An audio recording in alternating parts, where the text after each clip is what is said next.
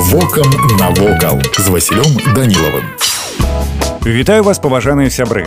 Сёлета заслаўлю аднаму са старажытных гарадоў Беларусі исполнілася 1036 гадоў. Яго гісторыя распавядае пра трагічны лёс полацкай князёны, сям'ю, якой загубіў муж кіеўскі князь Уладзімир. Пасля няўдалай спробы адпомсціць рагнеда, якая стала першай беларускай хрысціянкай, вярнулася на радзіму для яе і сына Ізяслава, якога за мудрасць называлі князем кніжнікам, быў пабудаваны новы горад. Сёння музей запаведнік аб'ядновае больш за сотню гектараў старажытнай часткі заслаўля. Помнікі гісторыі архітэктуры, гарадзішча замэчак 10-11 стагоддзя, курганныя могілкі 10-11 стагоддзя, гарадзішча вал, спасая праабражэнскую царкву, былы кальвінскі збор, касцёл 18 стагоддзя і палацава парквы ансамбль. У 1774 годзе на рыначным пляцы быў збудаваны манументальны каменны касцёл, задуманы як галоўны каталіцкі храм заслаўскага графства. Касцёл на нараджэння найсвяцейшай паны Марыі збудаваны ў стылі позняга барока. Гэта кампактны будынак, які здаецца накіраваным да нябёсаў. Уражанне ўзмацняе высокая званіца. Вонкавы дэкор храма адрозніваецца лаканічнасцю. Яго цяперашняе аблічча з'яўляецца плёнам крапатлівай рэстаўрацыі, якая была распачата ў канцы 90-х гадоў 20 стагоддзя і працягваецца дагэтуль. Неабходнасць у яе правядзення ўзнікла з-за таго, што ў 1860 1968 годзе храм быў перададзены праваслаўнай абшчыне і падвергся сур'ёзнай перабудове. Калядная царква дзейнічала да самага пачатку вялікай чыннай вайны. У ходзе баявых дзеянняў яна была часткова разбурана. Архітэктары выкарыстоўвалі гэтую трагедыю як магчымасць вярнуць храму першапачатковы знешні выгляд. Вось і ўсё, што хацеў вам сёння паведаміць, а далей глядзіце самі.